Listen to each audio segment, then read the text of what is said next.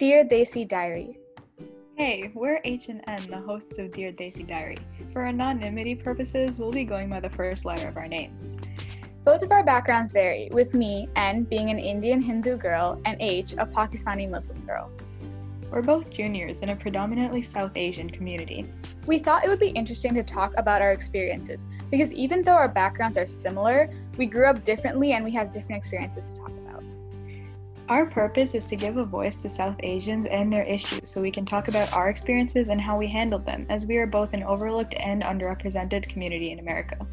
Throughout this podcast, we hope to talk about multiple issues that come along with being Desi, including being a female, practicing different religions, facing stereotypes, and handling body image and sexuality. Topics like these generally aren't talked about because they're labeled as taboo in the community. We will talk about these topics as well as other topics that you guys want us to address and hopefully hear your experiences because we all face different issues and handle them differently. Be sure to catch our episodes and we hope you enjoyed them. Signing off, H&N.